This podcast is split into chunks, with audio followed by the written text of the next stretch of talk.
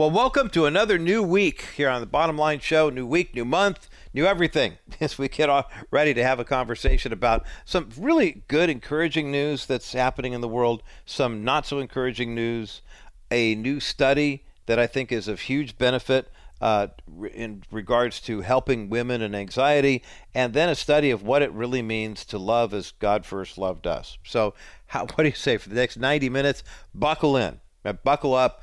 Let's get ready to take off and do this thing right. Hey, the first report to kick off the month, I think, is one. And, it's interesting in the culture that we live in how many people have a tendency to think of certain issues at certain times a year because we're kind of conditioned to do so. Case in point, whenever January rolls around, you think of Martin Luther King and you might think of African American history. Or in February, of course, that's what we call Black History Month. And it has something to do with Abe Lincoln's birthday and freeing the slaves, or Frederick Douglass's birthday, something like that.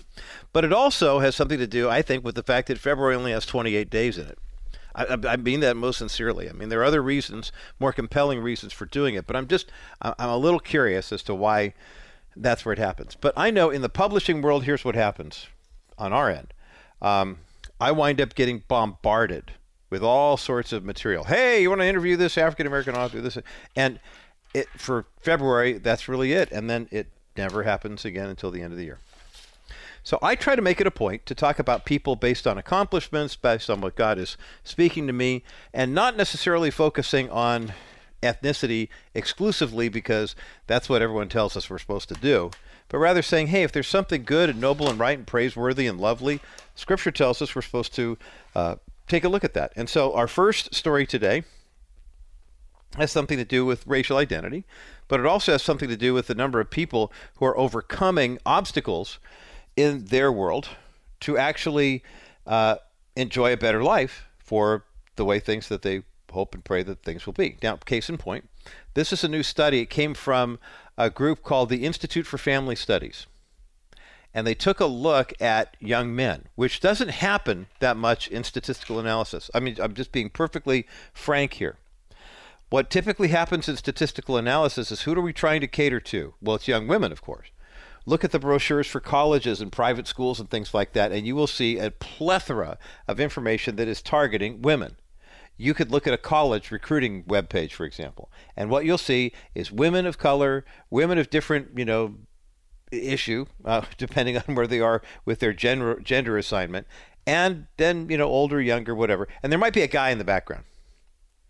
But, you wonder why colleges have this statistic that, the graduation rate, well, attending college right now, for every 100 men who attend college, the last time I saw this stat, it was 134 women were attending. The number of college degrees, women are getting more associate degrees, more bachelor's degrees, more masters, more doctorates than men. And this has been going on for years. So it's no surprise then that when it comes to young men and achievement, you don't always hear that much about it because there isn't that much to achieve. If a guy doesn't go to college now, he really doesn't have a chance. Whereas it used to be a guy could finish high school, get a blue-collar job, find a reasonably priced home to live in, and could support a family. Not anymore. So what is it that helps young men succeed, and what is it that keeps them from succeeding? There are many people that say, well, there are some issues in our society that have been systemic, since the foundation of the nation, and that's kind of holding people back. Well, okay, we could look at that. Let's look at some other factors too. May I just recommend to each of us the fact that we take a look at how the world, especially the United States government, treats the nuclear family as described by God in Scripture. Mom and dad, married, have kids, kids grow up, learn biblical values, get a good education. It doesn't have to be a spectacular education. It has to be a good education. Taught, how to survive, learn a trade, learn how to buy and sell stuff, whatever it is. Just the basics. And the culture today says, no, you don't want that. No. You don't. Father and mother, what the heck? What if two women are in love and they want to be a family, or two men, or a single person, or three people, or four people, or it takes a village? We don't need that other stuff. That's old-fashioned. It's patriarchal. No one cares about that nonsense. Interestingly enough, we've seen the effects of that over time. Over the last many years, we've seen how challenging it is for people who are of certain backgrounds to overcome basically their background. Oh yeah, you'll hear it's the whole society is, you know, coming at you and trying to keep you from succeeding. But the reality is, well, the society on the whole is going to have an impact on what you do, where you go to school, where you live, where you work, that type of stuff. I mean, those are some variables that you can't really work around unless you move to a different part of the country, or maybe you know somebody in certain places.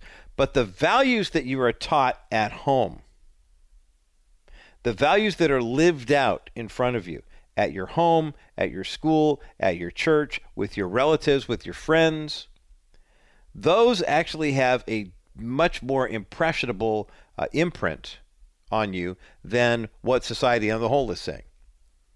The person, I remember talking to a young broadcaster many years ago. I was in a position of management, and he was just starting out, and he had gotten an opportunity to host a weekend show.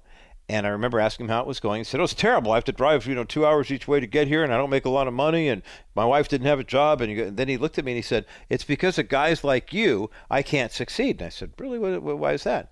"Well, because you have the good jobs, and it's time for you guys to get out of the way and give us young guys a chance." And I went, "Whoa, wait a minute. I'm not that old." Interestingly enough, he's no longer in the industry.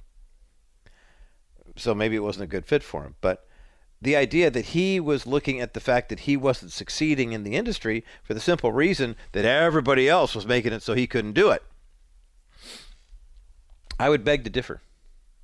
The Institute for Family Studies has completed a brand new study, and I wanted to share it with you because they're promoting this under the headline of one race over another in terms of saying, "Hey, you were concerned about this ethnic group."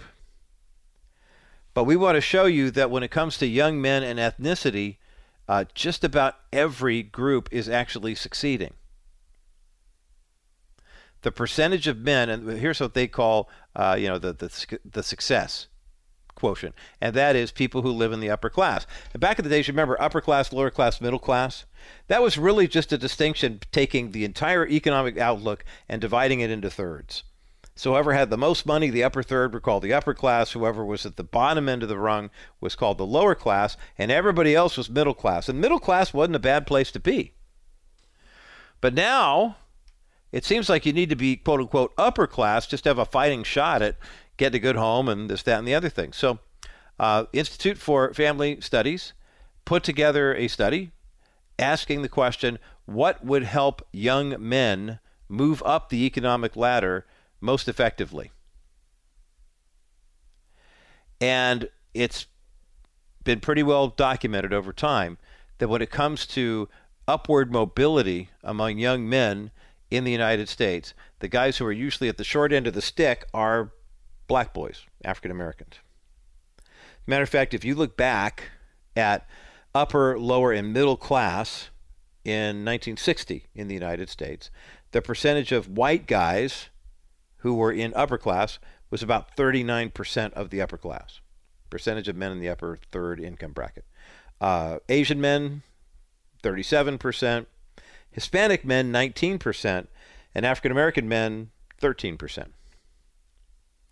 Now, what were the things that were keeping them back? Well, remember in 1960, we still hadn't really fully experienced all of the civil rights movement. We didn't have the Civil Rights Act. There were a lot of things as basic as voting, that it didn't really happen. But education was huge. Family, also huge. Full-time job, huge. And here's one for the feminists. Men who get married and stay married in a good marriage. Doesn't have to be the end-all, be-all marriage. It just has to be a good, solid, thriving, stable marriage. When you put those components all together and introduce them into the lives of white guys and Asian guys and Hispanic guys and black guys, it's amazing how the numbers that I just shared, the 39, 37, 19, and 13, all go up. They all went up, as a matter of fact, with one exception. On the other side of this break, I want to talk about why we are seeing so many young African-American guys now living what we would call upper-class lives. And it's not that the culture's holding them back, it's that they have chosen to reject what the culture tells them is norm and have moved into a better way. Let's talk about that on the other side of this break as the bottom line continues.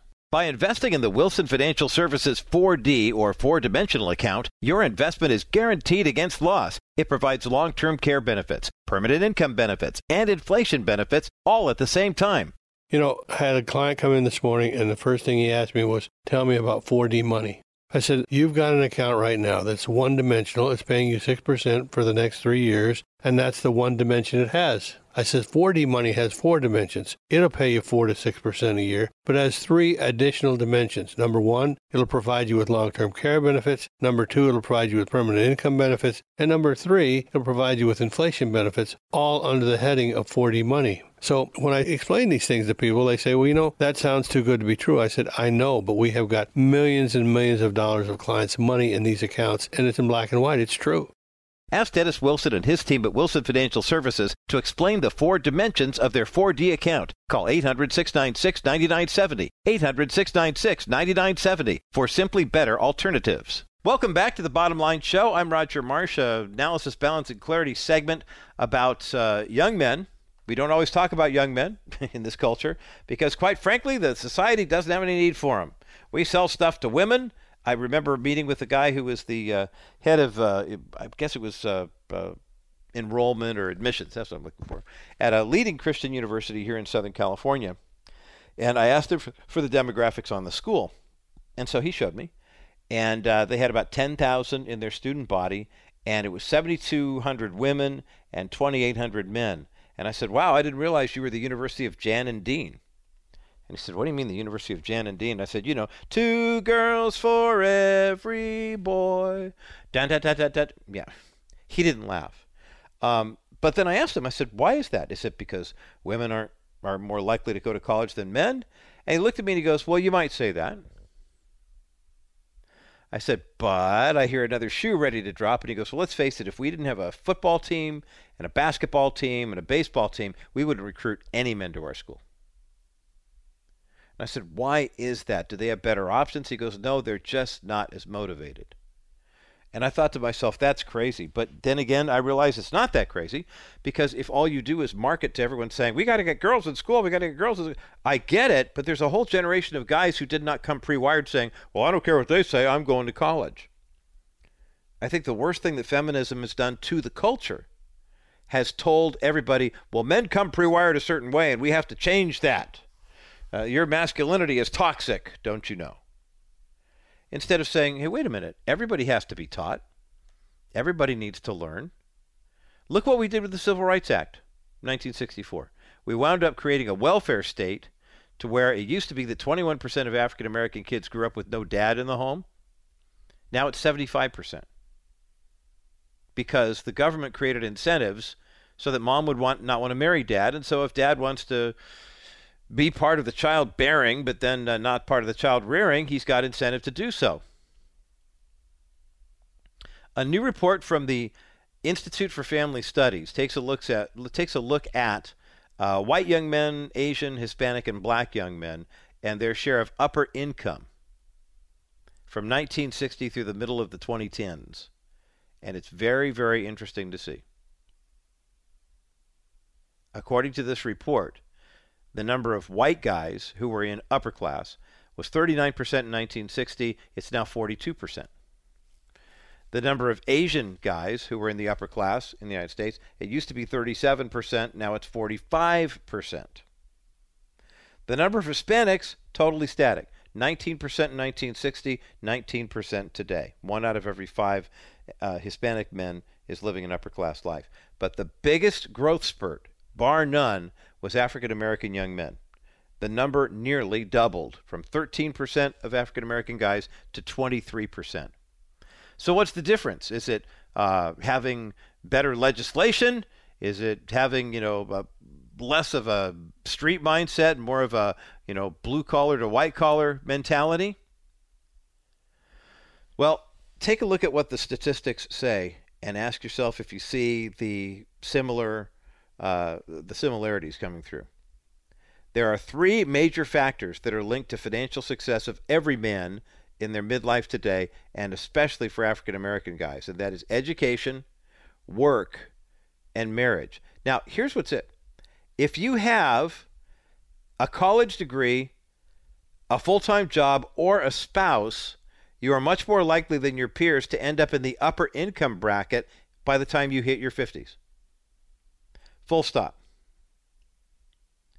Does that sound like a biblical worldview to you? A man shall leave his father and mother and cleave to his wife, and the two become one flesh. They'll build a home.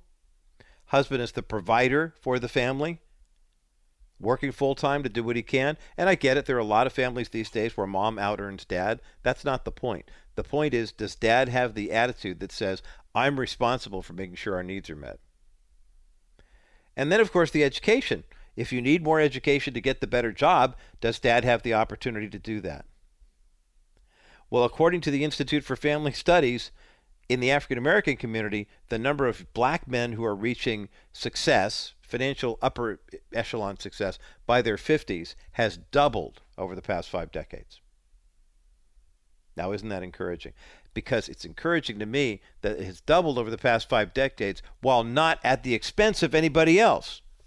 Everyone's thriving. It just seems like the black guys are thriving more.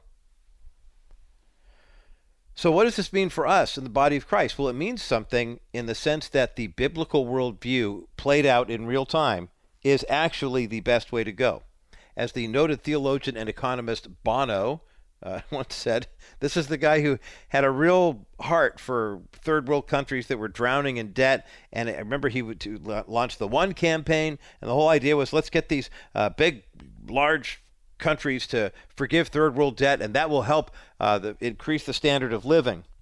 And back when he said that, 20-some years ago, the percentage of people living on less than $1.90 a day was staggering. It was like a third of the world's population.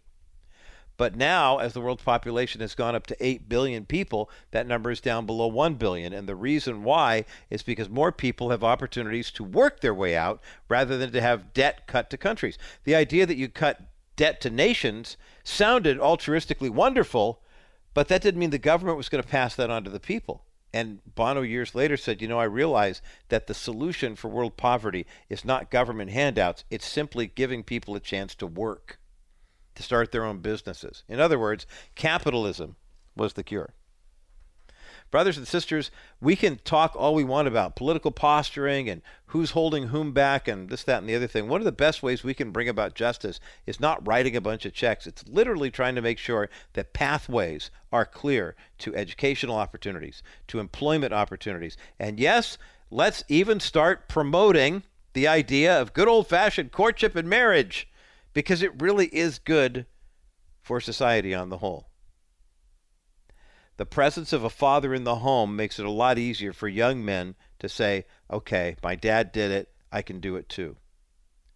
But what happens when dad is in the home and mom's in the home and mom is dealing with some emotional issues? How does that translate into the lives of their children, especially their daughters? Just as this has been a good report to share, we've got a rather alarming one to share on the other side of this break about that very issue. That's coming up next as The Bottom Line continues. Here at Kay Bright, we are proud to recommend Stephanie and Jim Cover of Cover Law because they take such good care of their clients. I was coming home, it was like 2 days before Christmas, and I was sitting at the bottom of a hill, and somebody just came smashing into me. Like, they didn't even brake or anything. They were coming down a steep hill. The people that hit me had no insurance, no license, no proof of anything. I had a lot going on in my life at the time. I was busy at work. I was doing a lot of overtime. My husband came down with cancer. That was really a hard point in my life for my husband and I. She was by my side trying to help me through the accident and giving me personal support and telling me to keep the faith. And I was all ready like to, throw in the towel. And she just kept me going. They're just hardworking people. They know their stuff. They're very educated. They make you feel comfortable. They stick with you all the way. I used them as attorneys. Now they're friends. And once in a while, I tease them. Do I need to get in trouble so I could retain you guys? I'd do anything to help those guys. I highly recommend them. I haven't had need for an attorney before, and I fell into the right hands. In the event of an accident, call Cover Law right away, 877-214-4935. That's 877-214-4935. Welcome back to The Bottom Line Show. I'm Roger Marsh, and we've had some good news to share about how young men in the earning years, 30s, 40s, and by the time you hit 50, more men are reaching upper class, which is good. It's especially good if they are married and have kids. That's really good. And nowhere have we seen the growth. Remember the numbers. Young men in the Anglo community, 39% used to be upper class in the 1960s. Now it's up to 42%. 37% of Asian guys were in the upper class in 1960. Now it's 45%. 19% of Hispanic guys, it's still 19. But the number of African-American young men who reach the what we call upper class by the time they hit their 50s has doubled over the past 50 years. And that's very, very encouraging, from 13% to 23%. Now, having dad and mom married and have some certain level of education and a full-time job can bring a lot of peace and security to a home. But the more we see fractured families, broken homes, and the like, we also know that anxiety can run pretty high in a family. So, I don't want to say who's responsible for this, but who's responsible for this? I mean, it's something to think about, right? I mean, where does all this anxiety come from? Well, I have good news and bad news. The good news is we know. The bad news is you may not want to hear it. A new study of Canadian children ages 10 years of age or so had previously participated in a study that was focused on families at risk for mood disorder.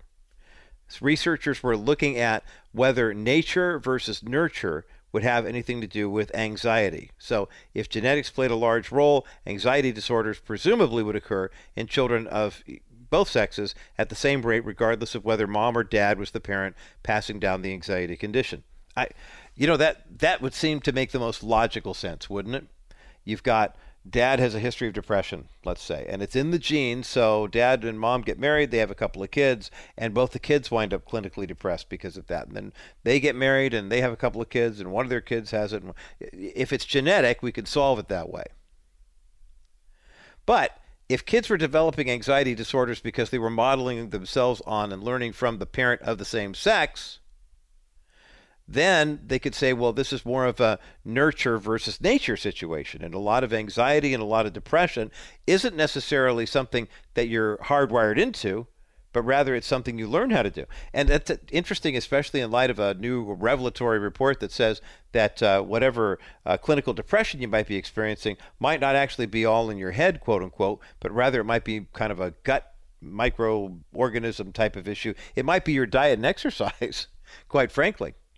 But this new Canadian study finds out that a mother's anxiety disorder increases the risk of her daughter's anxiety disorder in the same study. Sons were no more likely to have anxiety if their dad had one, but if their father did not have one, that actually lowered the risk of the son developing one. The kids of the parent who had the same gender who had an anxiety disorder had almost 3 times the chance of developing that same condition compared with their peers. So think about it. In other words, simply put, if mom has issues with nervousness, anxiety, et cetera, they are 3 times more likely that her daughter will have those same issues. And that's what the study is actually designed to prove. Now, there's a causal link that could be established that might prevent this from happening. But, see if this sounds familiar. I remember being a relatively young parent. My son was maybe 2-3 years of age, and the girls were 4 and 7 years older than him. And we had a friend over in front of the house, lived in a condo complex, so you didn't really have front yards per se.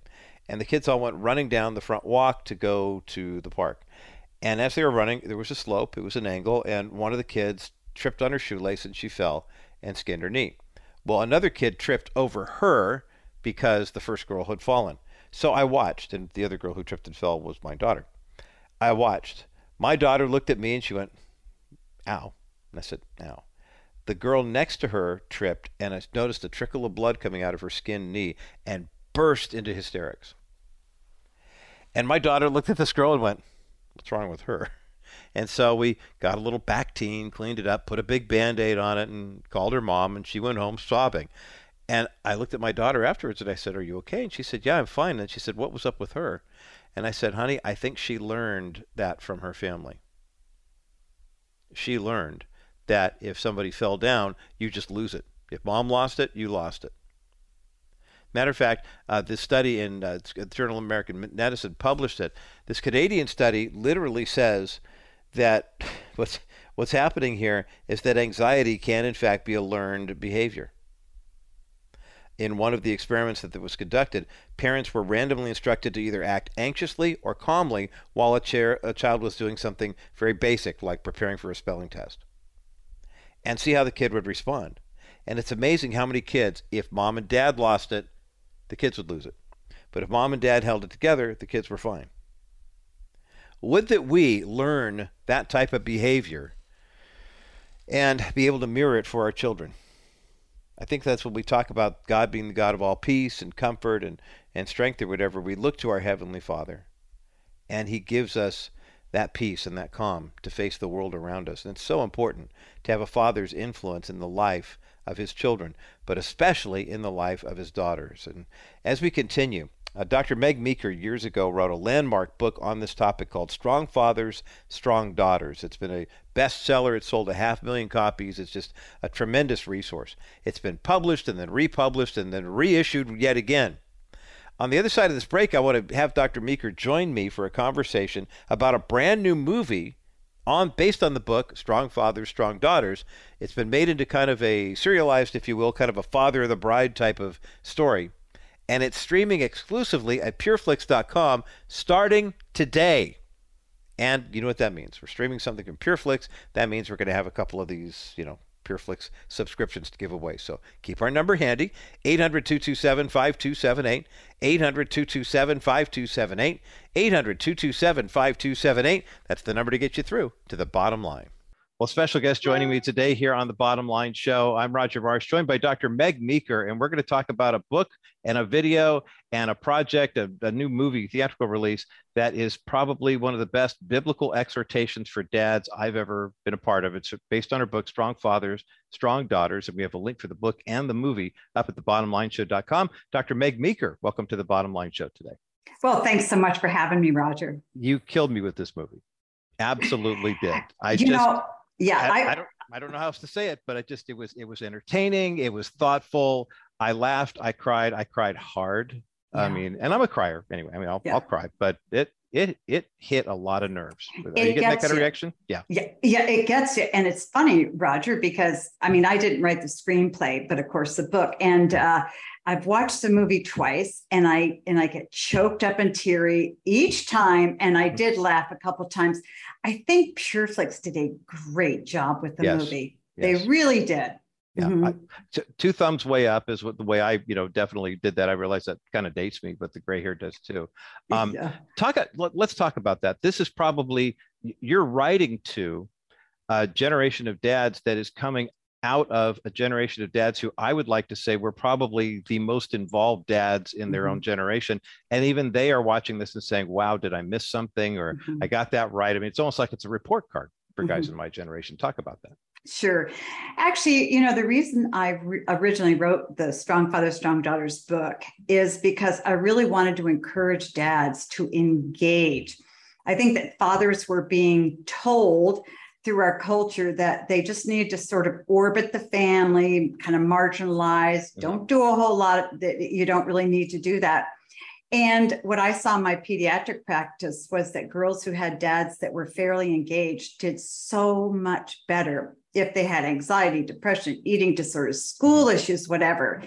And at the same time, so I was encouraging dads to stay involved, but at the same time, I saw in our culture that, men were being portrayed sort of as the butt of everybody's jokes and movies. Right. And so I just thought, I really wanted to give a shot in the arm to dads, but also to tell them the truth, which is this is who they are, and this is how much they're needed, and this is how much their daughters want them. Mm-hmm. And so I think that was what really hit a nerve with men, is they go, wow, that really is true. Yeah. Yeah. And we need to be needed, but we want to be needed too. But I think there's a part of it, and if we're just being honest about father-daughter relationships, I don't know of too many dads who want to just show up and check off the boxes. I was the soccer coach dad. I was the band dad. I was, you know, whatever. I drove the truck. I did all those things without having a real relationship with our daughters, especially. And this movie, Strong Fathers, Strong Daughters, it's a well-told story. I mean, I looked at my wife when I first watched it. I said, this is like Father of the Bride meets, Dare to Discipline or something. You know, that's what it felt like. It had those elements. But I think there's a part too where, you get to a point in your kids' lives, especially your daughter's lives, and you want to know it made a difference. And I think that you've given dads a blueprint with the book, Strong Fathers, Strong Daughters. And now with this movie, you see a dad played by Bart Johnson, who's kind of our new Steve Martin, if you will, for TV, movie dads, culminating around a wedding situation and saying, that's kind of when you get your report card to find out how connected are you, not necessarily how well you did, but how connected are you? Is that an accurate statement? Exactly. And I think that the movie portrays beautifully what life for a father and daughter looks like if you're disconnected. And then in the end, what it looks like when you're connected. And it's not that hard. I think that a lot of fathers are very intimidated when it comes to their daughters. They feel, I don't understand her. Her thinking is complex. What she does is complex. She's thinking about 15 things at one time.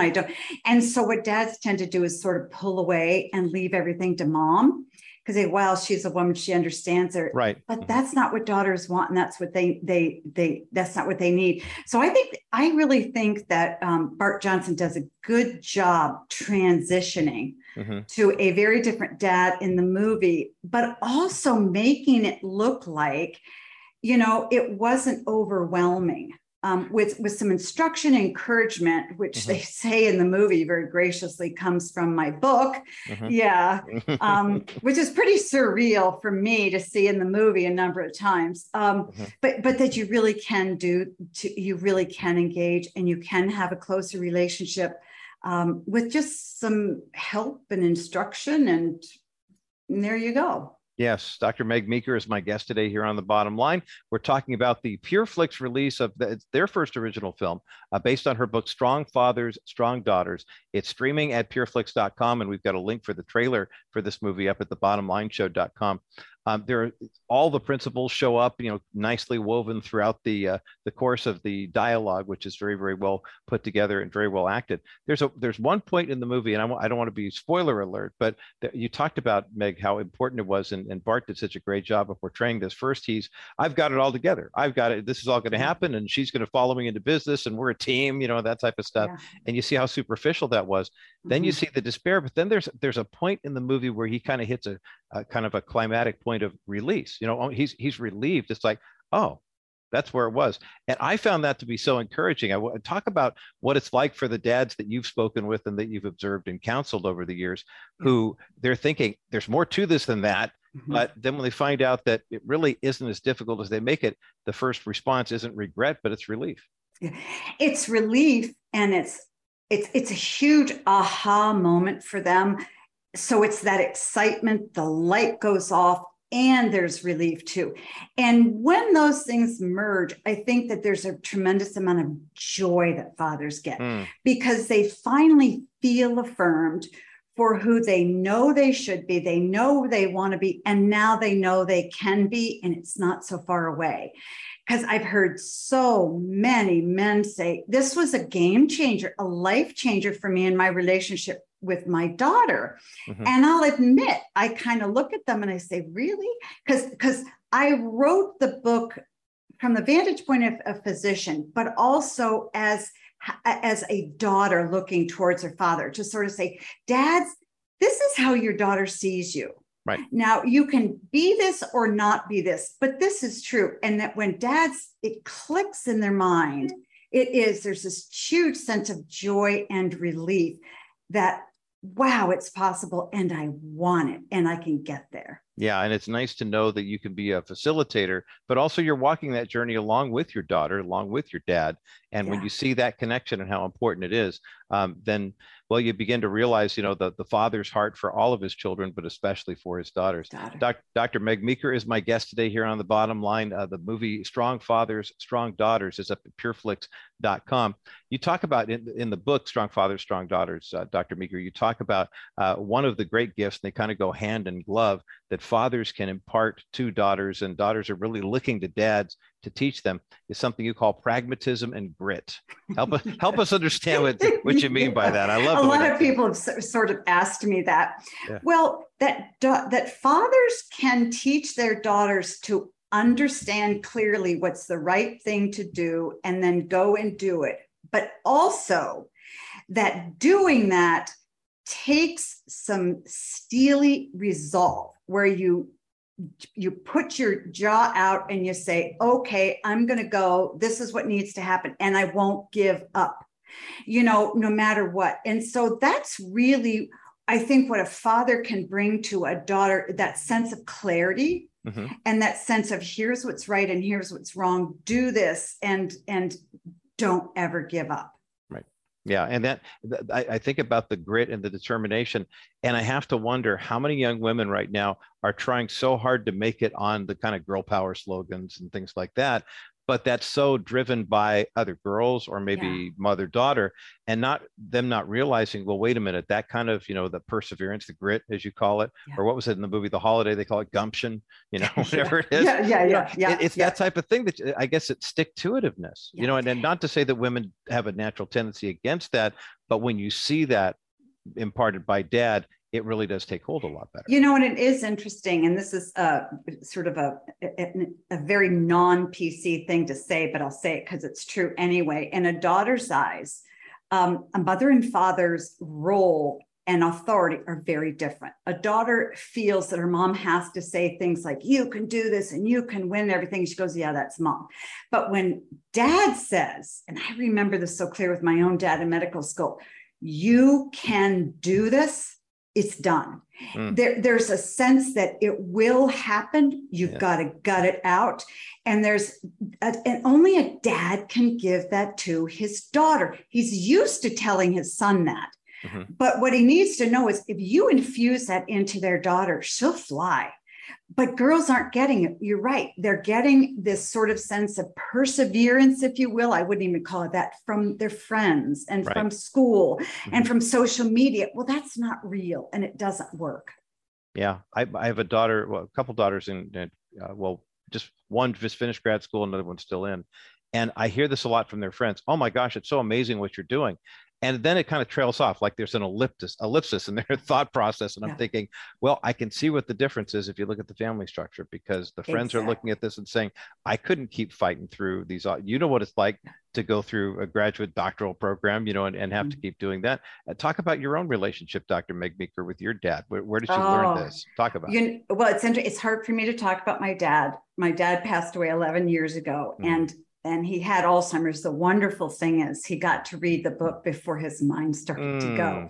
Wonderful. And there's a point in the book where that illustrates what I'm talking about. The first time I applied to medical schools, I was rejected by 25 schools, and I thought my life was over. This is exactly what I mean about, you know, teaching girls grit. Right. And I overheard my father say in a phone call to a friend, my daughter Meg will be going to medical school in the next couple of years. And I was stunned. because I'd just been rejected to every school. But I will tell you, Roger, when I heard my dad say those words, I knew that I was going. And you know, my mother would say, oh, don't worry, you'll get in. But I said, you got to say that. When my dad said it, it became a reality. And I will say something about my dad. My dad never pushed me to go to medical school, never told me what to do, but he always told me I was strong and I was smart. And when I went to medical school, that was in the day where 30% of the class was women and 70% were men. So it was tough. But my father always stood behind me and he taught me that grit. You know what? People are going to say obnoxious things. You're going to be told this and this, but you just keep doing excellent work and let all of those idiots fall away. and he was right. Yeah. And so rather than get tangled up in being angry at things that are happening around you by people that are around you, don't stay focused, stay gritty, and you'll get to where you're supposed to be. So, and my dad wasn't a perfect dad. People read the book and go, oh, you know, my dad was a very quiet man, never pushed. But when he spoke, it really changed me. Yeah. Boy, it's amazing what dads can, the influence a father can have, even if they don't, or even if they aren't men of many words. And yes. I can speak to that experience in my own home too, because I get my gift of gab from my mom.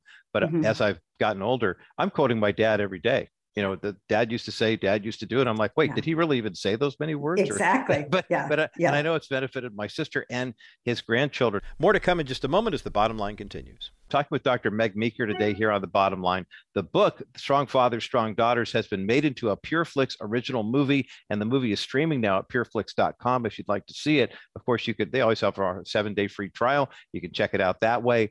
We'll be giving away some subscriptions here later in the broadcast as well. And also, you can watch the trailer at TheBottomLineShow.com. Dr. Meg Meeker, there are a lot of grandparents who are listening to this conversation right now.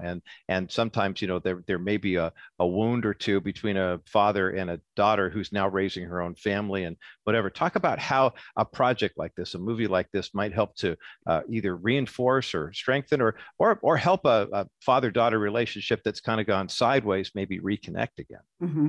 Well, you know, often people ask me, is it ever too late for that reconnection and that healing? And I say, absolutely not, never, because a daughter's always connected to her father through this sort of this thread of gold. Now, it can go awry or it can go in the right direction. I've had a number of women who've read the book who say, when you showed fathers what their daughters needed, it made me realize what I wanted and needed but didn't get. And then I was able to resolve it. For instance, there's one chapter, protect and defend her. Yeah. They never felt protected. They never felt their father was a hero. So when they read that, then they can resolve it and then move on and have better relationships with their kids. And the same is true for fathers too. They can read this and go, wow, my daughter wanted that and I didn't do that. You know, teach her to fight. And there's a beautiful scene in the movie, where it's right from my book, that I don't want to be a spoiler about, where he really, Bart really responds the way I would have said in my book to do. And so, you know, and that was at a point when he wasn't quite turned around yet. So what I would encourage grandparents to do is say, you know, you need to sort of face what you got and what you didn't as a daughter, what you got and what you didn't from your dad, and resolve it. And also to understand, you know, God's the perfect father. Amen. So let your own dad go, let him off the hook. You know, he had reasons for doing what he was, but then use that to heal and then pour that into your relationship. If you're a grandfather, for instance, who had a bad relationship with his daughter, do whatever you can to heal that. But even if you can't, if you have a granddaughter, do it better with her. Yes. You know, that's one thing grandparents could do. You know, we learned a lot of mistakes because even if we didn't learn them, our kids told us what we did wrong so we get the list, but then turn and do differently by your own daughter. So God gives us wonderful opportunities to make up for lost time, to heal old wounds, and to make things right again. And that's a wonderful gift for us to be able to have. Dr. Meg Meeker is my guest today here on The Bottom Line. The book, Strong Fathers, Strong Daughters, has been made into a movie. It's streaming at PureFlix right now, and we have a link for the trailer up at TheBottomLineShow.com. Dr. Meg Meeker, we got about 90 seconds left. I want to circle back around to the fact that you said, you know, watching the movie and seeing the book, you know, portrayed in this way was very emotional for you. It was very gratifying for you. What was the one big takeaway for you having seen it? Did you see anything in there, the way it was portrayed, that made you think a little differently about what you'd written and where God did lead you in this journey? You know, it really hadn't. And if anything, it affirmed that I was doing what God wanted. And I'll tell you why, because as I walked away from the movie, I felt so humbled to the point where I thought, Lord, how can you take this little speck of a person on this enormous globe and move and say, I want you to do this, which has been very, very hard. I mean, it's not glamorous at all. but it was incredibly humbled to be called into encouraging men to have better relationships and to act out of their good instincts when they felt so insecure to do so. So, you know, that really wasn't, there wasn't any point in the movie where I said, that's not what I said. So I feel very grateful for that. Good. Well, I think they did a great job. And oftentimes when you do see a movie based on a book, the takeaway is, oh, that was good, but this one seems like it's firing on all 8, or in your case, on all 10 cylinders, with regard to the movie Strong Fathers, Strong Daughters. The movie's up at TheBottomLineShow.com. The trailer is. It's available at pureflix.com, streaming exclusively there. And we anticipate, is there anything more in the horizon for Dr. Meg Meeker books turning into Pure Flix movies? No, well, this is just interesting. Not so far, but right before the Pure Flix movie came out, I wrote something called the Strong Fathers, Strong Daughters Masterclass as a companion to the book, because Father said, I love the book, tell me what to do. Right. So I wrote that, and I didn't know the movie was coming out. And just as that released, then the movie came out. So really, I'm focusing now where I believe God wants me, which is really on encouraging dads. So that's brand new too. That's all online. It's on my website, the Strong Fathers, Strong Daughters Masterclass. So a lot of these things are converging, and it's really exciting for me to see. I love when God gets in the way of our plans and starts interceding and kind of wrecking what we had planned to make it better. MegMeeker.com is where that we'll find that information. MeekerParenting.com/strong. And if they put strong in, they'll get all of this stuff. Perfect. So. Okay. Meeker Parenting. MeekerParenting.com from Dr. Meg Meeker, and you'll find the masterclass as well as information about the book and the movies up at pureflix.com. So many exciting things happening in the life of Dr. Meg Meeker, and we're fortunate to have had the opportunity to spend a few moments with her, catching up and learning more about that. Dr. Meg Meeker, thank you so much for the work that you've done, but also for being with us today here on The Bottom Line. Thank you, Roger. Boy, I love those conversations with Dr. Meg Meeker and this book, Strong Fathers, Strong Daughters, 10 Secrets Every Father Should Know. We've got a link for the book at thebottomlineshow.com, also the trailer for the movie at thebottomlineshow.com, and the movie is streaming on PureFlix as of today. That's the only place you can see this movie. So check out the trailer. You'll enjoy it at thebottomlineshow.com. By the way, speaking of the book, I'm holding a copy of it right here. I'd love to give it to you, but then I have to give it to Teresa, and then she answers the phone, and then you can see about winning the book. 800-227-5278, 800-227-5278, 800-227-5278. That's the number to get you through to the bottom line. My thanks again to Dr. Meg Meeker for a great conversation that you can see as well as hear at thebottomlineshow.com. You can hear it wherever we podcast, Apple Podcasts, Stitcher, TuneIn, Spotify.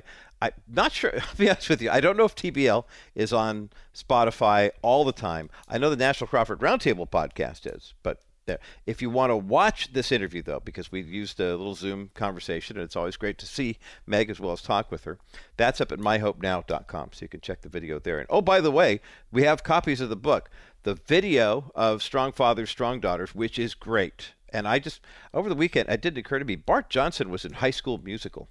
He's the guy who plays the dad in Strong Fathers, Strong Daughters. Anyway, the movie Strong Fathers, Strong Daughters is up at pureflix.com. If you want to watch it for free, actually, they have a 7-day free trial. You can just go click on there, sign up for it, and you're good to go. But I have a copy of the book that this is based on. And the book is called Strong Fathers, Strong Daughters, 10 Secrets Every Father Should Know. It's up at thebottomlineshow.com, and we're giving away a copy of the book right now. 800-227-5278. 800-227-5278. 800-227-5278 is the number to get you through to the bottom line. If you're a dad, doesn't matter how old your daughter is, this is a great resource to have if you're in the throes of parenting a daughter right now. These are great 10 principles to know so you can be more strategic and intentional. If you're a dad and you're older and your daughters are grown and, you know, maybe have moved on and they've got families of their own, it's a good way to kind of be a refresher course for you as to what your daughters really need in a relationship. And if you had a situation, maybe you're the daughter here and you and your dad either had a good relationship and it kind of fell apart, or maybe you didn't have a great relationship. This is a great resource to have, to read at any age for fathers or daughters, to take a look at these 10 principles that Dr. Meg Meeker has. It's so very interesting. You know, She mentioned in our conversation something that's in the intro to the book. It was September of 1979, and the fact that she had graduated from college about a year earlier. She had been applying to medical school, and she'd been rejected by school after school after school, to the point where she was ready to give up. Figured she was going to look at another option. She was at home one night at her house, and she heard her dad talking to a friend on the phone, and Dad was not terribly the talkative type, but he was talking to this friend, and Meg's name came up, and she heard him say, "Oh yeah, you know, they really do grow up fast. Well, I am excited to tell you that my daughter Meg will be starting medical school next fall. Boy, she's not quite sure where she's going to go, but I know she's going to go." And all of a sudden, she said, "I thought, wait, I've been rejected to just about every medical school I've applied to," and yet her dad's belief in her and her dad expressing that publicly led her down a journey as what is it about the father-daughter relationship that they have benefited from. Number one, Dad, know that you're the most important man in your daughter's life, and that number two, she needs a hero. Number three, you are her first love, so if she chooses the right kind of guy and you were a good example, then consider that an A for you. Four, that you're going to teach her humility. Five, you're going to protect and defend her. Six, you're going to teach her that pragmatism and grit are two of the greatest gifts she'll ever get. Seven, be the man you want her to marry. Eight, teach her who God is. Nine, teach her how to fight. And 10, keep her connected. And I'll tell you, having spent a little bit of time with my oldest daughter, Emily, on the phone last night, a little over an hour, from her new home in Texas, and getting a chance to see her spread her wings as a wife and mother and having a brand new home for their family and how exciting it is, and at the same time hearing the younger version of her in her conversation and the things that she needed from me. It was nice to actually, as I was sharing with my other daughter today through social media, I said, she thanked me for something I'd done for her, and I said, well, you know, it's always nice, dads need to be needed. So not in an unhealthy way, but in a healthy way as well. Strong Fathers, Strong Daughters, 10 Secrets Every Father Should Know by Dr. Meg Meeker, who's been my guest for the past half hour here on The Bottom Line Show. 800-227-5278, 800-227-5278, 800-227-5278 is the number to get you through to the bottom line. We'll take a quick break. KCBC audience, enjoy the rest of your day. And Rabbi Schneider with Discovering the Jewish Jesus. What's coming up next on the network comes to you tonight on The Bottom Line Show Extra at 7. Coming up next, pastor and author Scotty Smith. We're going to talk about 1 John coming up next as The Bottom Line continues. Well, today on The Bottom Line Show, we're going to take a look at a book of the Bible that gets overlooked, and yet it's probably, I would venture to guess, one of the most quoted books of the Bible for everybody all throughout the course of the day. And the reason is there's so much about the love of God written in the epistle known as 1 John. And today here on The Bottom Line Show, I'm joined by Dr. Scotty Smith, who planted and pastored Christ Community Church in Franklin, Tennessee, was there for 26 years, worked on the pastoral staff at West End Community Church as teacher-in-residence, and also served as adjunct faculty for Covenant Seminary, Westminster Theological Seminary, Philadelphia, Reformed Theological Seminary in Orlando, and Western Seminary in Portland, Oregon. He's the author of numerous books, and today we're going to discuss one of his latest, a study guide of sorts on 1 John. It's simply called 1 John, Relying on the Love of God. And we've got a link for the book up at TheBottomLineShow.com. Scotty Smith, welcome to The Bottom Line Show today.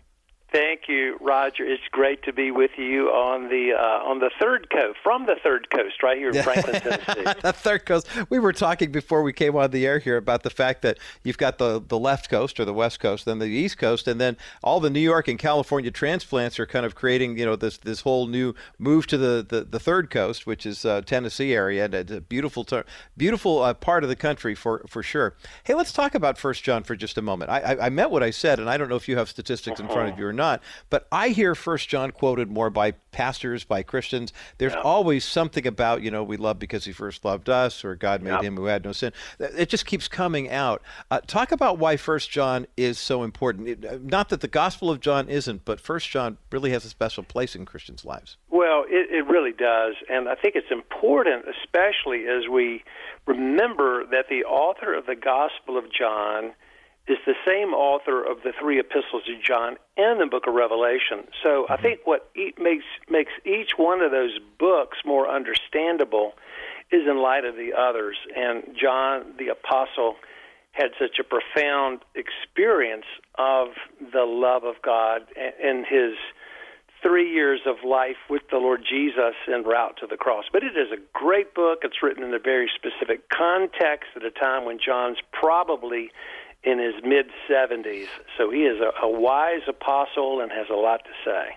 There are some valuable lessons that we can pull from 1 John, and you've written a beautiful outline for us in the book called 1 John, Relying on the Love of God. We've got a link for this book up at TheBottomLineShow.com, part of this series of really practical Bible study books that it gives us some tangible expressions of God's love, but in ways that we can impart with other people. The whole thesis of 1 John, really, the message, really, is that we are made for intimacy with God. And I know that that's a message that a lot of people need to hear. Some of us know it, but we don't always live like it. Why is it so important for us to know this, and why is it so easy for us to miss this part of God's character? Well, I think a lot of times we approach the study of Scripture primarily looking for truth, and that's not wrong whatsoever. But really, the nature of biblical revelation is it's good, it's true, and it's beautiful. Now, those aren't three different categories.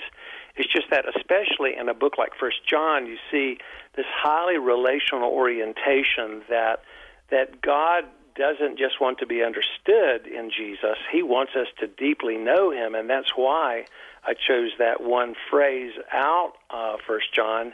And so we know and can rely on the love God has for us. It's deeply personal, it's corporate, but it is a book that pushes the envelope on this whole theme of, am I coming alive to the love of God or just convinced about the truth of God? Mm-hmm. And therein lies the rub. Dr. Scotty Smith with me today here on The Bottom Line. The book is called 1 John, Relying on the Love of God. It's a study guide with leader's notes, and we've got a link for it up at thebottomlineshow.com.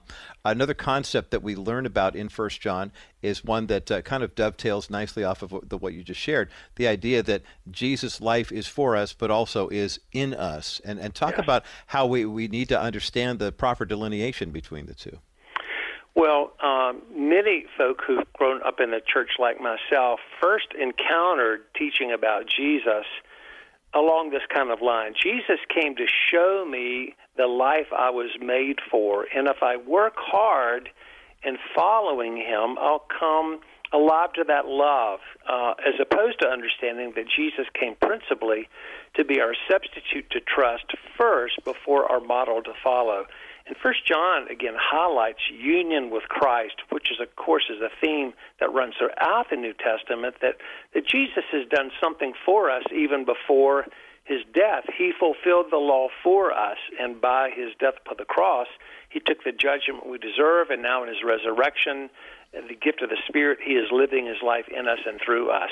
So central categories that we sometimes miss, and therefore miss a lot of the beauty and the riches of the gospel. I'm talking with Dr. Scotty Smith today here on The Bottom Line about his powerful new study in 1 John. And as you're hearing our discussion today here on the program, and of course there's a link for the book up at thebottomlineshow.com, you may be asking the same question that I have been asking for I'll say at least for the past 4 or 5 years, Scotty, and I would love for you to address this because I know you bring it up in this new study guide on 1 John. The fact that what does it mean to be a Christian? What does it mean to, literally the question that you ask in this book, what does it mean to be someone who lives as children of light? Talk about how 1 John 2,000 years ago shows us what our, unfortunately, guys like George Barna have been telling us for the past year, saying, hey, there are a lot of people who are professing faith in Christ, but they're really not living as children of light. Well, and thank you. And that's just a great question because at the end of 1 John, you find this very bold statement of why he wrote the book in terms of affirming that life is in the Son and we can know that we have eternal life. Well, eternal life, as defined in 1 John and also in the Gospel of John, eternal life is not so much a quantity of life, but it's a quality of life. That we live forever is awesome, but eternal life is knowing God and his Son Jesus, whom he has sent.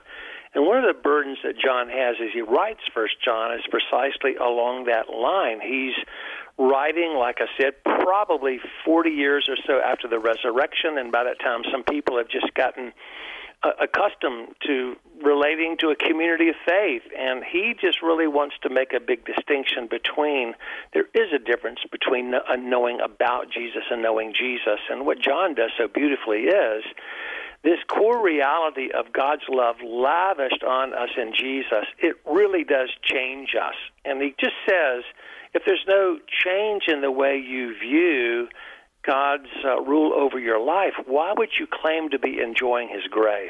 So he's just doing a good job of helping to press in what is the Christian life. Boy, that's a reminder that we need to have often and with great passion, kind of echoing the words of Martin Luther about, you know, the reason I preach the Gospels, because I need to hear it every day. You know, each of us does. Hey, let's talk about another part. I mean, this is something that I think that oftentimes, to your point about, you know, the difference between knowing Christ and having Christ, you know, in as well as for us, is how do you remain in Christ? I mean, how do we do so? And John addresses this once again with his 70 years of wisdom back 2,000 years ago. Talk about that, Scotty Smith, of what 1 John teaches. Yes, well, like I said, John, having written the Gospel of John, received some of that firsthand knowledge in the Gospel of John 13 through 17, where Jesus says that you are to abide in me, you're to abide in my love. So in some ways, 1 John is an expansion. It's a re-celebration of what it means to remain in Christ. So remaining in Christ, first of all, we did not earn our way into Christ, so we don't earn our way staying in Christ.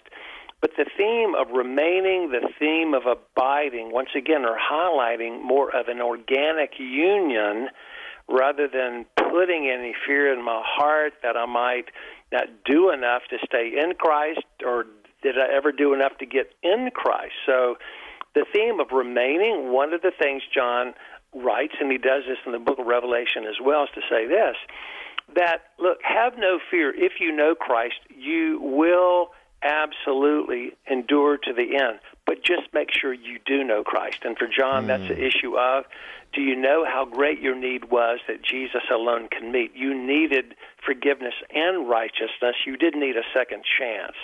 So John is just really highlighting just how big grace is. In fact, grace rebukes us before it absolutely delights us, because it says our need is so great, Jesus alone could meet it. That's powerful insight from Dr. Scotty Smith today here on The Bottom Line. I'm Roger Marsh. Scotty's new book on 1 John is called 1 John, Relying on the Love of God. And we got a link for this book up at TheBottomLineShow.com. As we continue, we're going to talk about hope. We're going to talk about the people who are kind of frustrated with the fact that they think, well, you know, Jesus is always being told to us as being the only way. How could it be just him if Scripture kind of defines him in different ways? We're going to talk about that, too, on the other side of this break as The Bottom Line continues in just a moment. Dr. Scotty Smith, my guest today here on The Bottom Line. I'm Roger Marsh. Scotty is the author of a brand new resource, a study guide of sorts called 1 John, Relying on the Love of God. If you are a pastor, if you're a Bible study leader, I think a half dozen guys at my church right now who can't wait to get their hands on this book, Scotty, and use it for Bible study or small group. And it's important for us to take these steps here too. With all of your experience with the different seminaries you've taught at, the books you've written, the churches you've founded, I mean, you're looking back now and saying, hey, you know what, with all of the wealth that I have here, was it, I hate to say, was it easy to write a book like this? I mean, because I'm sure you got so much information kind of swirling around in your head and your heart. You know, it was probably more of a question of what do I leave out than what do I put in? Well, the good news is I had a wonderful spiritual father who was a seminary professor of mine, and then was a spiritual dad for 21 years. His name was Jack Miller at Westminster Seminary, and Jack, basically, he loved this book. He loved 1 John. In fact, he was the one that really highlighted this theme for me as one of his sons in the faith. And so we know and can rely on the great love God has for us. So I think that for me, seeing some central themes in any book of Scripture makes it easier to stay on task and to listen to that theme and how it shows up in all the chapters. So this was a fun study guide. It was the study guide to write that really connected me, with how much my spiritual father taught me about, that really there's nothing more than the gospel. There's just more of the gospel. And that just really comes through 1 John so profoundly. One of the key themes, of course, we pick up in a book like an epistle like 1 John is the theme of love, of course. But another central point is the concept of hope, our need for it, and where we can actually find it. Talk about the transforming power of hope that we see in 1 John. Well, hope, you know, right in the middle of this book, you have this marvelous section beginning in the third chapter when John really calls us to a real visual reality. He says, behold or consider how great the love is the Father has lavished upon us, that we should be called the children of God, and that is what we are. What we will be, we do not know, but we know when we see Jesus, we will be made like him. All who have this hope set themselves apart, purify themselves as he is pure. So I think, Roger, this theme of hope, first of all, it needs to be understood as in Scripture, hope is never a whim. It's never the crossing of fingers. It's not even just calculated desire. Hope is seeing God's future promise to us and remembering it into the present. So hope has a profound function of enabling me to have a certainty right now, not a cockiness, but a certainty that enables me to love my neighbor. It enables me to live on mission. And for John, the great hope that we have is, number one, that right now we are as loved by God as much as we ever will be because of the finished work of Jesus. Secondly, he will complete in us the good work he began. So that profoundly frees us to look outwardly. And hope is the expectation of what is certain. It's not a wish. It's not clicking your heels 3 times and hoping that God gets you back to heaven. Exactly. You know, well said. I love the way you put that, Scotty Smith. The book is called 1 John, Relying on the Love of God, and we've got a link for the book up at TheBottomLineShow.com.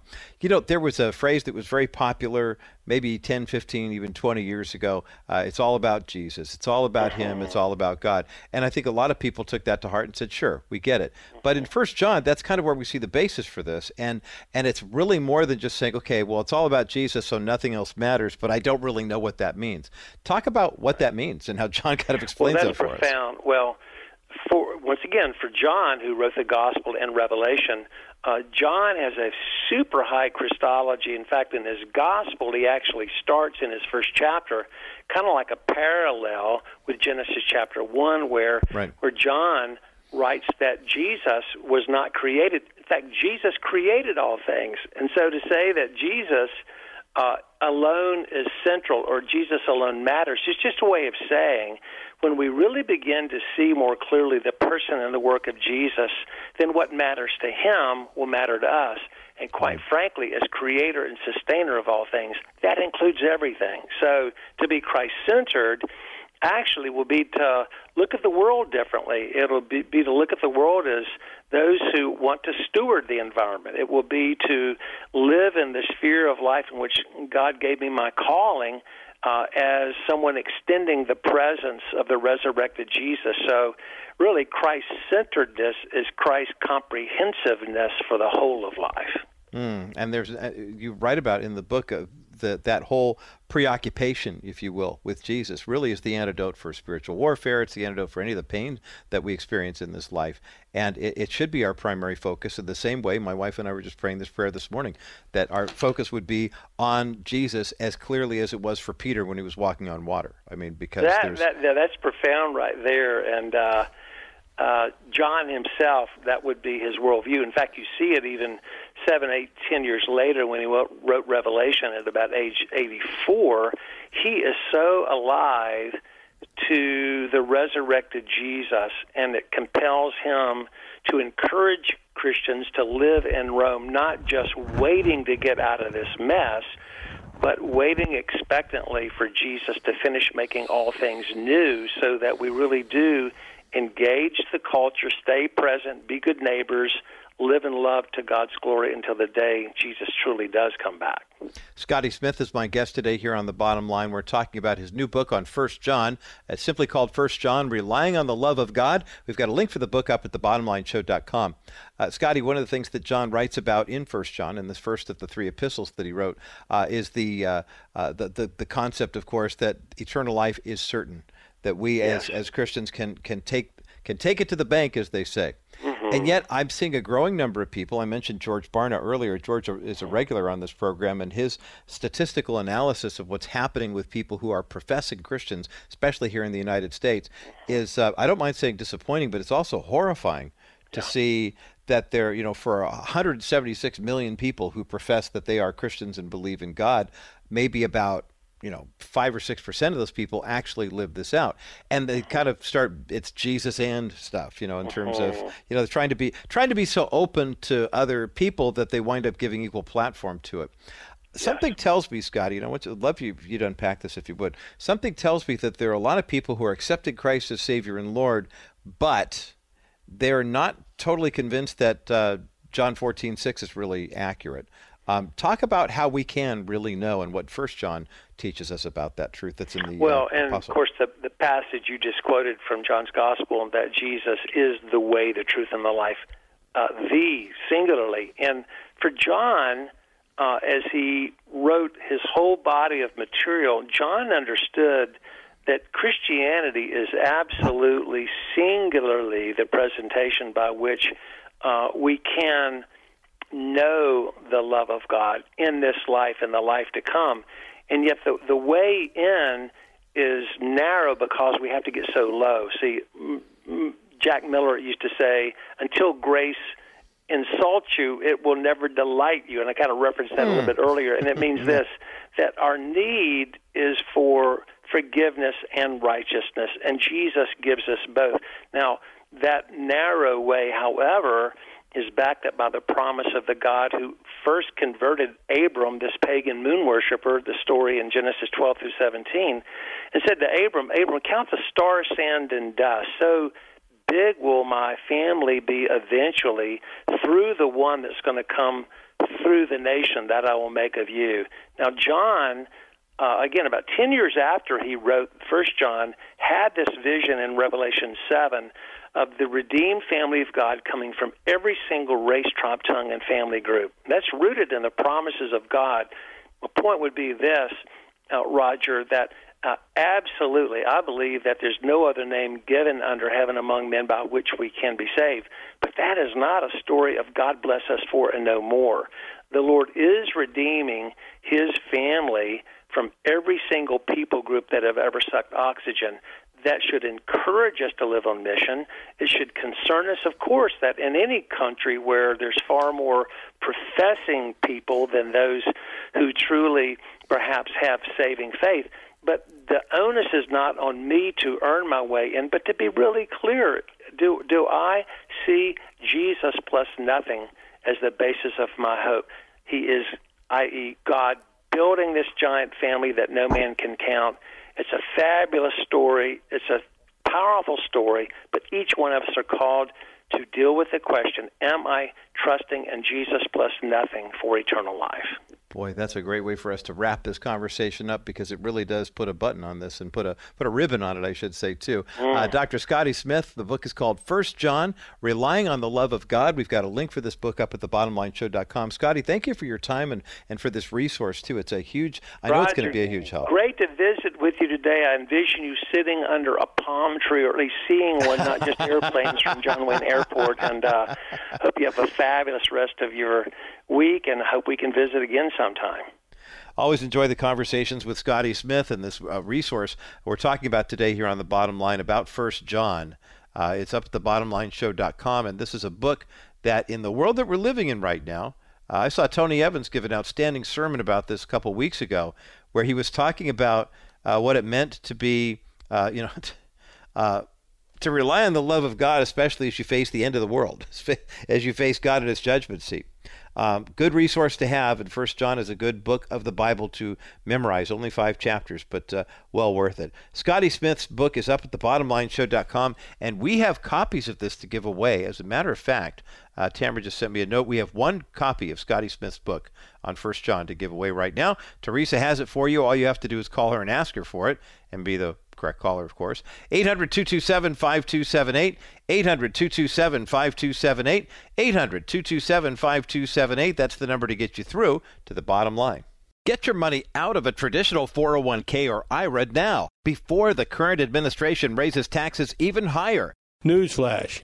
The current administration wants to raise your taxes. That's all they've been talking about is tax increases this year, next year, and the year after. Why? Well, we have an enormous debt of $30 trillion, and so it has to be paid for somehow. And they've got to go after where they can get the money. And one of the ways they're going after it is IRAs and 401ks. And the IRS and the government are working on ways to make your 401ks and your IRAs more of a tax burden to you, which creates revenue for them. That's why we call your 401k and your IRA retirement plans ticking time bombs, because these things are going to go off. Protect your nest egg from a huge tax bill. Ask Dennis Wilson and his team at Wilson Financial Services how you can defuse your ticking tax time bomb, otherwise known as your 401k or IRA retirement plans.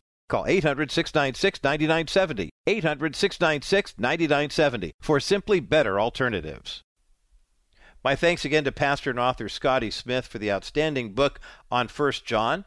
And we've got a copy of it that we're giving away right now here at The Bottom Line Show. Give Teresa a call, 800-227-5278, 800-227-5278, 800-227-5278, the number to get you through to the bottom line. 1 John, Relying on the Love of God, and the study guide. It's got leaders' notes. This would be a great resource, pastors, to use in your church starting this fall. Heck, the Strong Fathers, Strong Daughters movie by Dr. Meg Meeker, a great resource to show at your church, to show at your Christian school, maybe even to sponsor a community's viewing of that movie sometime this fall. It could be a lot of fun just to say, hey, it's the father of the bride meets Dr. James Dobson, type of stuff. And I think people will really enjoy it.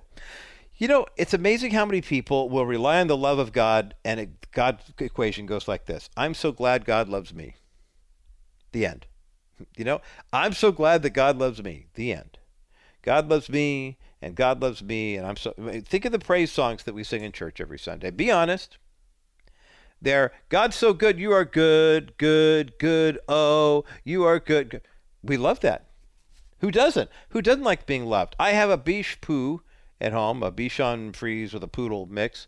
I think that's what they told us when we got him as a rescue dog. And he loves to be loved. He loves to be adored. Whoever had him before us trained him to do certain things that would make him look cute so people would give him treats.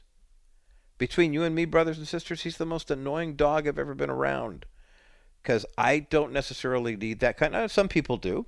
If you're looking for that kind of dog, call me after the show. Okay, no, just kidding. I can't get rid of the dog. The family would have a fit. But that love is so conditional. I act like this and then you treat me like that. And the thing about Scotty Smith's book that helps us kind of frame this is the love of God. We love because he first loved us. That's in 1 John. And when you think about the love of God and what God did for us, the love of God isn't a bunch of hugs that we get, and treats and things like that for being good, quote unquote. It begins with God so loving the world that he gave his only begotten son. Why? Because we're sinners. We're trapped in a sin-soaked world. And we need salvation. We need to be delivered from this. We need to reestablish the relationship between God and mankind. And the only way that's going to happen is if the blood of Jesus Christ pays the penalty for our sins. Full stop. So the idea that we can rely on the love of God not only for our salvation, but for his lordship in our lives, but then we can live the love of God and share that with other people. That's a huge issue. We need to be very mindful of the fact that that has to happen in our lives. If it does not happen in our lives, doesn't matter how nice you are, doesn't matter how many community service hours you give, how much money you donate to charity and things of that nature. If the love of God does not dwell in you richly and flow from you freely, then there's going to be one of those weeping and gnashing of teeth and depart from me, I never knew you. Let God's love saturate you and flow from you freely. That's the bottom line.